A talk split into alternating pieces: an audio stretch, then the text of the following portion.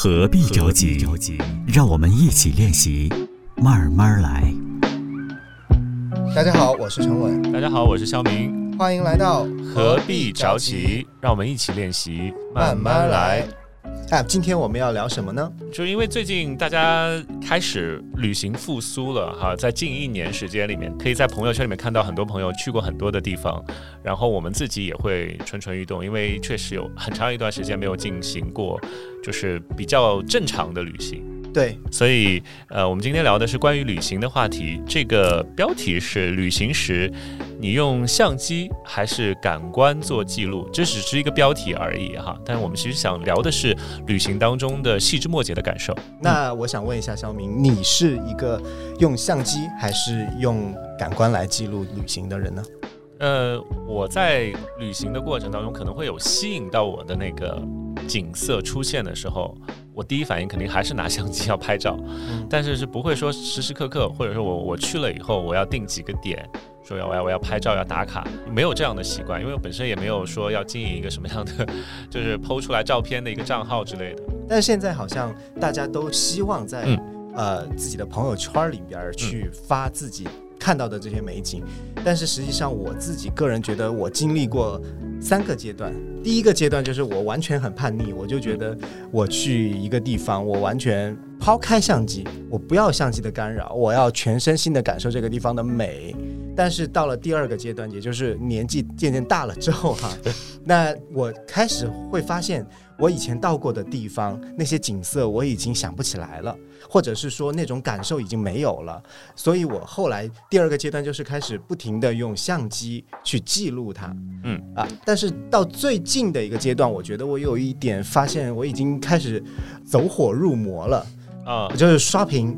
就到了一个地方，不停的去刷屏，这样其实对于很多的朋友来说也是一种干扰。我觉得不一定，我因为我自己是特别爱在朋友圈里面看大家发，主要是你是言之有物的，就是你发的确实是不是那种很功利的发，我是愿意看的。因为就像我们听音乐一样，喜欢听那种为什么高音会有。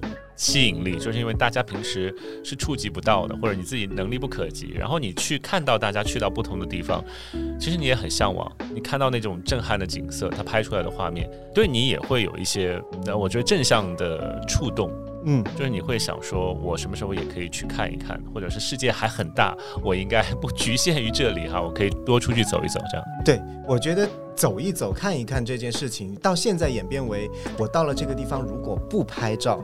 会不会就是感觉这一趟旅行就没有意义了？对，其实到每个地方，其实你感受到的东西是不一样的嘛。嗯，呃，刚才提到的感官这个词，我就觉得感官其实它是一个非常微妙的一些东西。就比如说，我现在正在感受到的一个地方，它充满着香气。啊，那这个我在朋友圈我是完全无法感受的。不管你怎么去形容它，你用再多的文字去形容它，你用再好的视频把它拍出来，但是你都没办法知道它的气味到底是如何。你说的这个，我曾经有一度就是去到某一些地方，我耳朵里面都会要塞到音乐。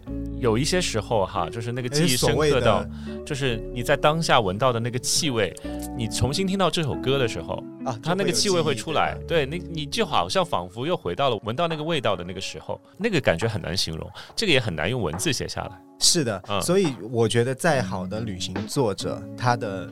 文字都不能去描述这个感官对于每个人的感受，特别是品一杯酒，每个人可能舌尖上的感受都不太一样。所以最近一次旅行你去的是哪里？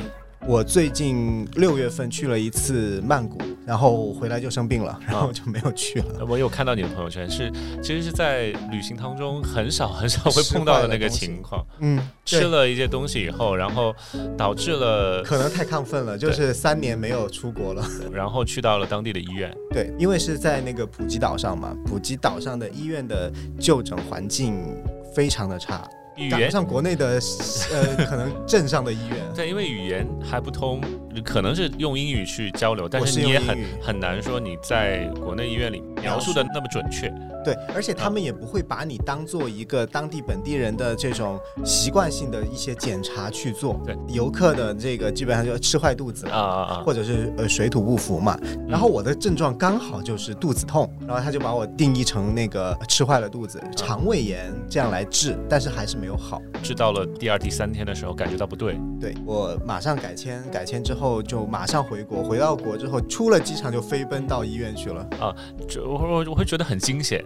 就是你知道飞机上有那么长的一段旅程当中，你不知道会发生什么样的事情。而且我跟你说，我其实呃胆囊炎引发了胰腺炎，急啊性胰腺炎。啊急性胰腺炎是我后来听医生说是一个非常危险的一个病，就是有可能你如果不及时的去医治，它可能会导致你可能连命都要丢掉。嗯，从曼谷回来之后就住院了嘛，住了大概几天之后出院。出院的时候，我整个人瘦了大概十八到二十斤。呃，所以这是一个很惊险的旅行经历，而且是比较少见的。所以你就会提醒大家说，旅途当中你是不是要买一些意外险。保险？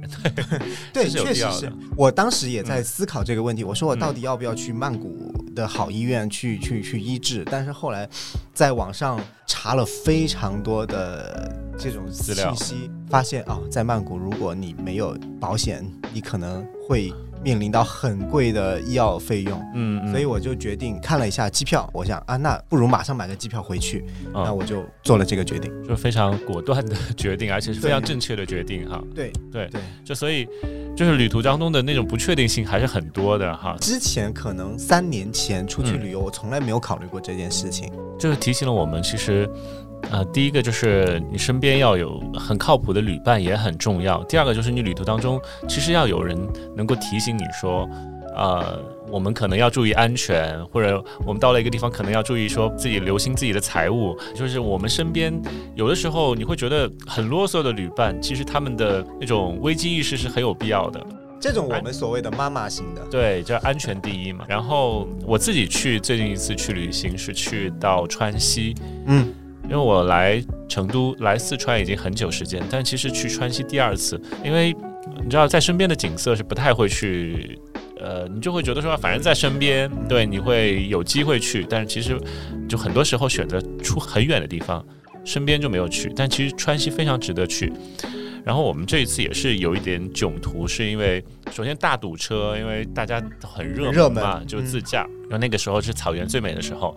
另外就是你在路上也会碰到了一些你可能呃没有预判过的，就是你在车上待十二个小时，没有办法，你也不可能下车，因为一直在那个车笼里面。然后你还要随时留意，说有一些车就在对面想要插队啊，或者是要哦要超过你啊之类的，就有一些危险性。呃，更厉害的是，我们是当时是租了一辆车，因为带了家人啊，因为坐不下嘛，就租租了一辆大的车。车嗯嗯，但因为觉得说去山路的地方可能要租一辆车，然后那个车钥匙在车上放着，关了门以后，它就钥匙就锁在里面了，就导致我没有办法开车门，因为租车一般只有一把钥匙嘛。被锁在里面了，也很晚，然后在草原上面很冷，因为我们那当天是露宿的草原的帐篷，就是哎，钥匙在里边，然后你是怎么锁的车门？是一般来说是不可能的。他那个车的 bug 就是那个车出了问题，然后我打电话给租车公司说，我说怎么办这个这个情况？他说你只有两种方法，一种是撬啊撬开它，但是你要赔偿；第二种是打碎玻璃，也要赔偿哈，但是玻璃可能就七八百块钱，那时候你自己选。后来你知道怎么？我我就打了几个附近的那个汽修的电话，他们都报比较高的价格，当然也可以理解啊，因为他要从很远的地方过来。嗯然后有一家就是还比较合理的价格，它是用气囊撑开你的玻璃，然后用一个挂钩去勾住你的那个开门的那个把手，然后一，哦我，知道了，你知道吗？就是有一个撑开一条缝我，电影里面对对对对对。偷车的，其实那个那个工具，其实在网上有的卖，我后来查了一下是有的卖的，但你平时不会去买它，因为用的几率实在太少了。嗯啊，那除此以外，就是这一次去川西还是很美，因为我就是你很你很难见到一种美，你可能就是愣住了，就呆住了。你看那个日落从草原上面就，因为日出我们没有看到，但日落的时候。草原上面真的是那个一瞬间哈，那个景色，就是如果你你有旅伴帮你拍照的话，你整个人是站在那个日落的余晖当中的，那个感觉就很美、很震撼，而且又一片完全一望无际的草原，嗯，就感觉很好，但那个美，我觉得是，你觉得是拍得出来的吗？拍不出来。我觉得完全拍不出来，你可能抓到了一些部分，但是那个感觉你只能留在印象里面。对，我觉得啊有些时候像这种很壮丽的，比如说山啊、海啊，它的大，我觉得在照片上面它会显得会变小。对，就我觉得有些时候我在照片上看到一个东西，我觉得啊好美好美，但是没有把它的具体的一个大小放在里面去做参考。嗯所以当我真的到了这个地方的时候，我会发现，哇塞。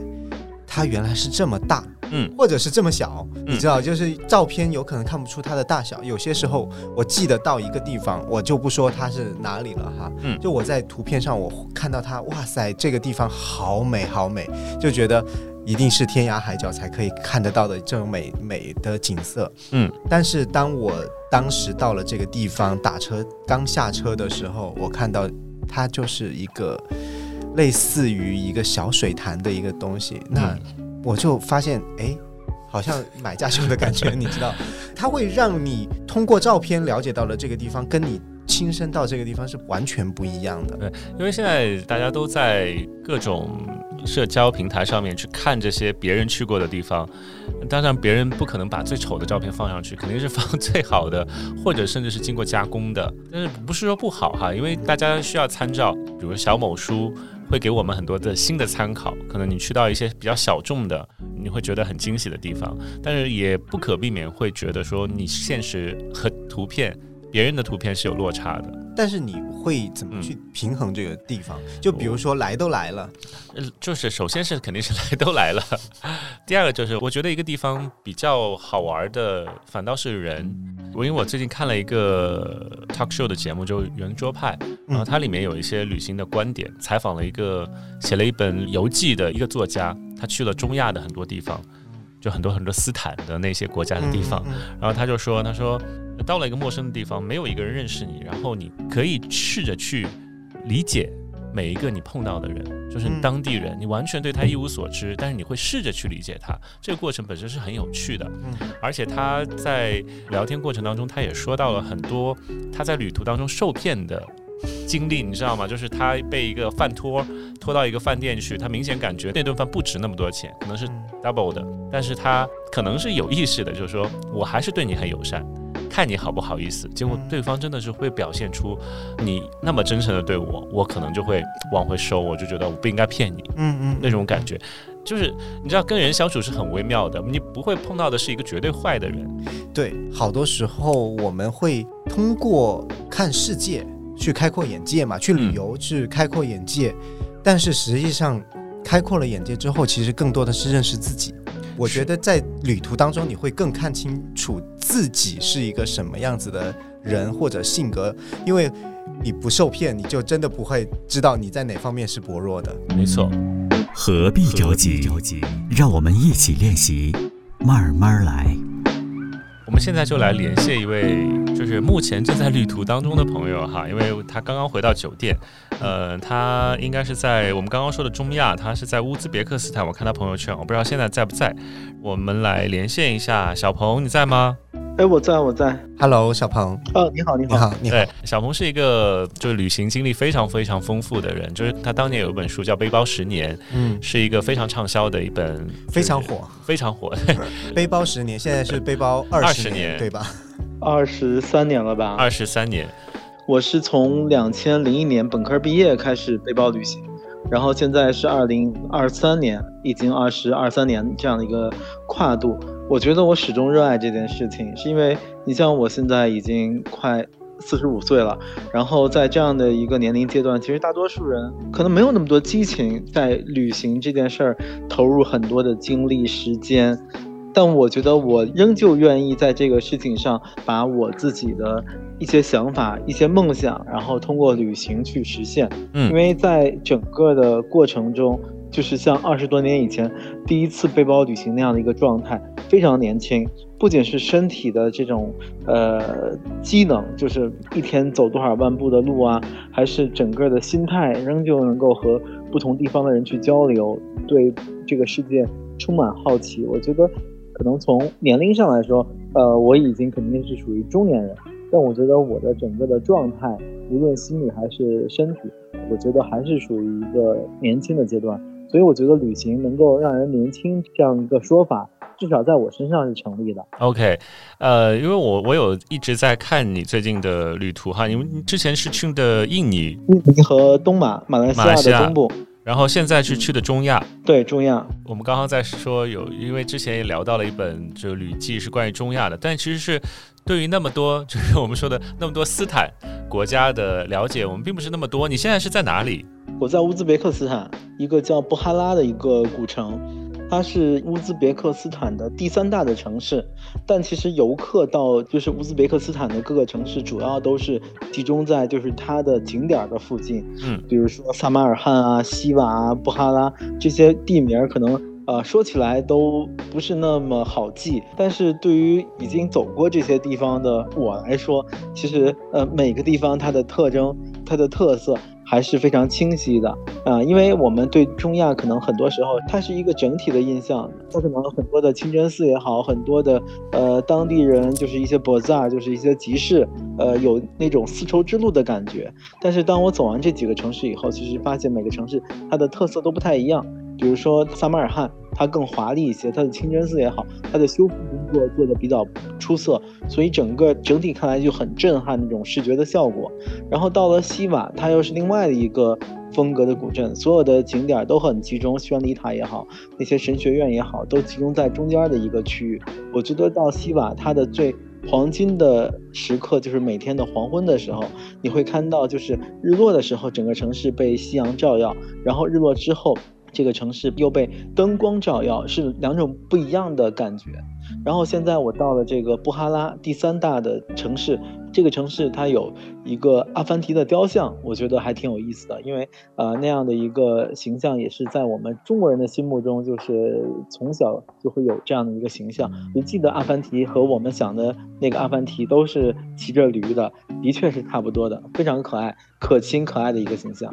嗯，中亚真的是我们当时是只在影像当中看过，中国旅行者很少去到中亚。现在很多，现在很多了吗？现在应该有很多中国人会。过去吧，对，因为因为我觉得主要是签证越来越方便，像哈萨克斯坦是免签的，像这个乌兹别克斯坦，就是你要飞机飞过来，然后机场飞走，它是有十天的免签。你不需要提前办签证，落十天的落地签。但我因为我是坐汽车走边境过来的，所以我还是提前办了电子签，但也非常容易，可能就需要三个工作日就能办好，而且价格也不贵。所以我觉得签证它的便捷，然后就能够让我们更容易来到这些地方。OK，然后就中亚的当地的你接触到的人给你的是什么样的感觉呢？是非常淳朴、热情的感觉。就是对于我来说，我已经去过那么多地方，但是第一次来中亚，其实我还是有点忐忑的，因为这个地方毕竟是我们就是教科书里就是所谓的匈奴，所谓的这种西域，感觉还是有一点粗糙、有点野的。但是来到这个地方以后，我就发现当地人真的特别热情。比如说有一次我走路不小心，然后撞到头了，真的当时就是我就直接坐在地上。可能坐了差不多一两分钟，然后在我身边聚起来很多当地的大爷大妈，然后问就，他说的话我肯定听不懂，然后他就用这个手去比划，问我要不要喝点水，要不要吃点东西，我觉得还蛮感动的。然后比如说刚才就在今天早晨，我去一个景点，然后我去问路的时候，问一个大爷这个地方怎么走，他直接给我比划，他说让我坐在他的副驾。然后我就问这得要多少钱？人说不要钱不要钱，他就把我免费带到了我要去的目的地。所以我觉得这种被热情所包裹的感受，我觉得呃已经很久没有体验到了。那你的那个旅行基本上都是单独一个人独身的去旅行吗？对，基本是。嗯，现在大家也在想说，因为年轻人可能累积的财富不那么多，然后出去的资金不多。你会建议他们在这个时间就能出去的尽量出去吗？还是说你会觉得说要等一等？呃，我觉得年轻一定要多走走，多看看，这绝对是对自己的人生观、价值观的形成塑造有特别大的好处的。所谓就是这个花费啊，可能会有点负担不起，但我觉得这可能也是一个刻板印象，因为我觉得世界那么大，有太多就是你可以花很少的钱去旅行的地方。就比如说我前一段时间去的印度尼西亚，其实可能。就是按照当地的一个行程，就是看火山也好，去一些科莫多岛看那个科莫多龙世界最大的蜥蜴也好，这些行程其实花不了多少钱，而且现在这个机票包括亚航、亚洲航空，它也比较便宜，所以还是能够有比较便宜的方式到世界各地去旅行。而且像我二十多年以前就是背包穷游自助，也去了很多很多的地方。我个人的觉得的结论就是说，还是应该趁年轻去旅行。我又想到一个例子，就是我昨天我们去的一个叫做咸海的那么一个地方。咸海就是在我们中国所谓的五湖四海里的西海，它现在也是在哈萨克斯坦和乌兹别克斯坦交界的地方。但是它的这个咸海的面积就在过去的几十年里面缩小了百分之八十几，因为当地的那个就是注入咸海的水源被挪走，它用去灌溉棉花，然后咸海越来越小，越来越小，可能再过可能几十年，这个咸海就消失了。所以。还是应该趁我们所谓的有生之年，去尽可能的去看这个世界，否则它是不等你的。你等你可能有了经济条件，有了这个那个以后，这些你想要了解、要去发现的东西，可能已经消失不见了。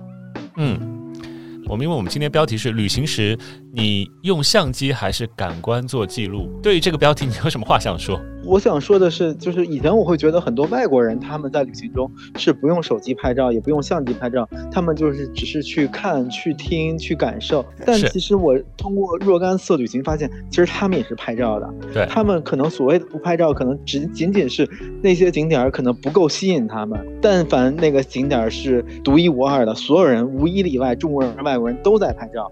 因为有的时候，像我是一个写作者，对我来说，我需要一些把。把旅行的一些记忆固化下来，而不是说过去以后就忘掉了。因为那种印象对我来说，虽然也能够去通过回忆慢慢的去梳理成文章，但是那个还是有点麻烦。所以我会在旅行中去记录。而且我发现，就是世界绝大多数人也都会在旅行中通过相机或者手机去记录这样的一瞬间眼前的美好。只不过，可能当你拍完以后，你可以有时间去欣赏眼前的美好，我觉得也是不冲突的。嗯，我这边最后也代表我们的听众来问一个问题，就是因为我们有很多应该会有女生会在听这个节目，如果要过去旅游，小鹏，你有没有一些什么建议或者忠告给到他们？我觉得唯一可能需要注意的是，在一些就是相对保守的地方，呃，女生都要戴那种呃可以把头发罩起来的那种丝巾。然后，比如说去一些景点儿，他也会给你准备一种呃女生穿的长袍，比如说一些清真寺啊，他们还是会有照顾到女生的这些长袍这些。是的，而且其实，在路上的百分之六七十的。都是独自旅行的女生，嗯，我个人觉得在中亚还是蛮安全的。就是从我的过去十来天的个人体验来说，虽然我是男生，但是我觉得如果是女生，可能也不会感到害怕，因为当地人真的还是愿意去帮助你，而且他们那种呃友善是显而易见的。嗯，谢谢小鹏，也祝你回国顺利。哈，马上就要回来了，是不是？后天就回来了。嗯，马上回去。OK，后天回国。谢谢小鹏，拜拜。何必着急？让我们一起练习，慢慢来。就其实你跟一个资深的旅行者去聊天，真的可以解答你很多的问题。就刚刚我们在准备旅行，或者心理准备，或者是行动准备的时候，会有很多的一些不确定，或者是犹疑，或者甚至打消这个旅行的念头。但你跟他聊完，你就很多都解开来了。其实并没有那么复杂。是的，以前刚开始旅行的时候，刚大学那个时候要做攻略，还没有我们现在这么发达的小红书哦，或者是说呃其他的什么平台，你可以有很多资讯可以查到。我最记得我最开始旅行的时候，还是大家还会去买书。就买旅行方面的攻略的书来看，然后呢，自己把一些攻略也记在笔记本上。然后，因为那个时候手机也没有那么强大的功能哈，嗯，实际上确实是我们从那个时间经过了到现在，好像也不是很长的一段时间，大概十多年。我们的旅行方式就已经发生了很大的变化了。是的，你说我们现在为什么要拍照？其实现在拍照的用处很多。刚刚说到，你可能有社交需求，你可能发朋友圈。其实朋友圈不光是。怎么说呢？你就不光是自己想发，有的时候也是有一些需要，对吧？就是有一些社交需要。第二个就是有的人因为社媒嘛，现在社交平台，我觉得每个人的社媒都是个人的一些表达。对，我觉得每一个人可能都在经营自己的一个自媒体，不管关注人有多少。呃，还有一个就是你和小鹏都提到的，就是防健忘。就你拍照，你要防止有一天 真的你看到照片，记忆是会欺骗你。对，因为我有的时候，我们比如说同一群人在给一个朋友过生日的时候，你再次看到那几年前的生日场景，你可能就忘记了。然后你你看到那个照片，你就突然就想起，哎，当时是怎么样的？当时就是甚至你看到照片之后，你都会想，为什么我会在这个活动上？对对对，我都忘了我参加过这个活动。真的，大家真的在选择不同的那个旅行方式的时候，大家少一些 judge，多一些理解。就是你哪怕是你旅伴当中，因为旅行是一个需要互相迁就的事情，你旅伴当中有一些人有这个需要哈，他要拍照，那我有这个需要，我要去找美食。呃，另外一群人有这样的一个。需要就是你，大家还是要互相迁就。很多时候，我觉得两个人合不合适，就一起出去旅行一下。你说考验爱情是不是？不管是爱情还是 友情，我觉得都这样。对，因为我觉得，嗯，我出去之后，我们也学习到了很多。嗯，呃，包括其实一个人旅行，当然那个就不用再说，就是一个人旅行，你今天想去哪儿，明天想去哪儿，这是你自己做了决定。嗯，但是呢。有的时候我们会忽略一些事情，因为我也会因为这件事情跟我的朋友产生过一些争执。就比如说，呃，我们去某一个地方去旅游，但是呢，我的朋友已经做了全套的攻略，包括住哪里、吃什么，各种各样做的非常的详尽。但是呢，我们当中就有另外一个朋友可能在旅。当中就发了几句怨言，就说：“哎呀，这个东西我觉得不想去，或者是这个地方我不想去吃。”我那个朋友其实就会很伤心，嗯，他会觉得他花了这么多的心力来做这件事情，我们也都同意了，而且关键是这些行程我们在出发前就已经知道了，啊，我们都同意了，我们说 OK 都听你的，但是到了现场还会听到这种抱怨，我觉得这个。免不了就要吵一架了。对，我觉得这个话题我们找一期可以单独聊来聊一下，因为就是因为每个人的爱好方向都不一样，然后如果有一个人特别努力。其实我们大概率就是肯定不能打击他的积极性。我现在就学会了包容，就是他给我安排好了，我就去就行了。对你，你如果不出力，你就闭嘴。如如果你没有做一些功课，你就好好配合就行了。找一天可以好好聊一聊。我相信很多人有有故事可以聊，特别开心。今天录了第一期播客，其实想象比我们想象当中要顺利一些。是特别感谢小鹏，嗯，我觉得他给我们分享了很多观点，包括对像中亚这样的一些地方，他们的风土人情和各。方面的东西跟我想象当中的不太一样，因为几年前我女性的朋友到那边去，其实还是处于一个比较敏感的状态。对，呃，到现在其实大家可能更多的游客过去了，嗯，大家也会对游客有一些包容了，嗯，而且我觉得就是人其实人性都是那个样子。刚刚我们在说到就是有旅途当中有一些被骗的那个经历，就是你但凡不是一个绝对坏的人。用一些你真诚的方式去跟他沟通，可能当然他不一定说挽回什么哈，但是他会对他也有也有一个对反向的触动。其实每个民族每个文化对真善美的追求其实都差不多。嗯，大家就是开心的旅行，然后包容，然后去就不要想那么多。尤其是我觉得少年应该旅行，因为上路就行了，对吧？对对对，因为我我我看那期节目的时候，我就有特别深刻的印象，就那窦文涛那个主持他就说。然后他一直记得自己的一个旅行故事，就是在去了某地，就是准备了三块烧饼，然后有一块烧饼居然被有一个人踩在了脚下，然后他怎么样去爬行的两三排去拿到那个烧饼，然后吃，然后就是那个故事说了很多遍，他可能跟每个人就是熟悉的人都会说这个故事，不是因为说。怎么怎么样哈？更多的是可能他很怀念当时的自己，能够那么很勇的去进行那一趟少年的旅程。所以，这位小鹏说，旅行可以让人年轻啊，确实是这个样子。我觉得你出去一趟，你就会发现啊，原来自己还可以有这么多嗯知道的事情，或者是不懂的东西，你可以近距离的去感受。嗯，去去理解，甚至你可以去融入。对，那就是这一期的播客的全部内容了。我们就跟大家讲到这里，聊这么多，因为旅行太大了，这个话题。我们不是一个旅行节目啊，但是我们时不时会来聊一下旅行。今天刚好我们聊到了这件事情，因为我们马上就要准备我们的旅行了。对，还是要感谢一下，就是促成我们这一期节目成型的一些人和一些地方。就是首先要感谢。金鱼赫兹，这也是非常厉害的播客，给我们提供了非常非常棒的一个露营的场所啊！大家来看就会觉得 amazing，非常好。对对对，现在正在感受我们金鱼赫兹。几个热情洋溢的主播们在这里，对对对，这个场所。另外还要感谢的是郭老师，还有我们的乐客，非常耐心的辅助我们去操作这个系统哈。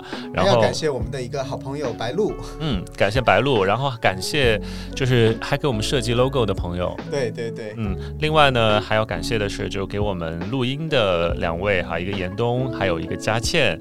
呃，谢谢大家。就如果是我们这个播客能够持久的走下去的话，就真是多亏上面的这些朋友。好的，OK，好，谢谢大家，拜拜，拜拜，再见喽，拜拜。你看过了许多美景，你看过了许多美女，你迷失在地图上每一道短暂的光影。你品尝了夜的巴黎，你踏过下雪的北京，你数起书本里每一句你最爱的真理，却说不出你爱我的原因，却说不出你欣赏我哪一种表情。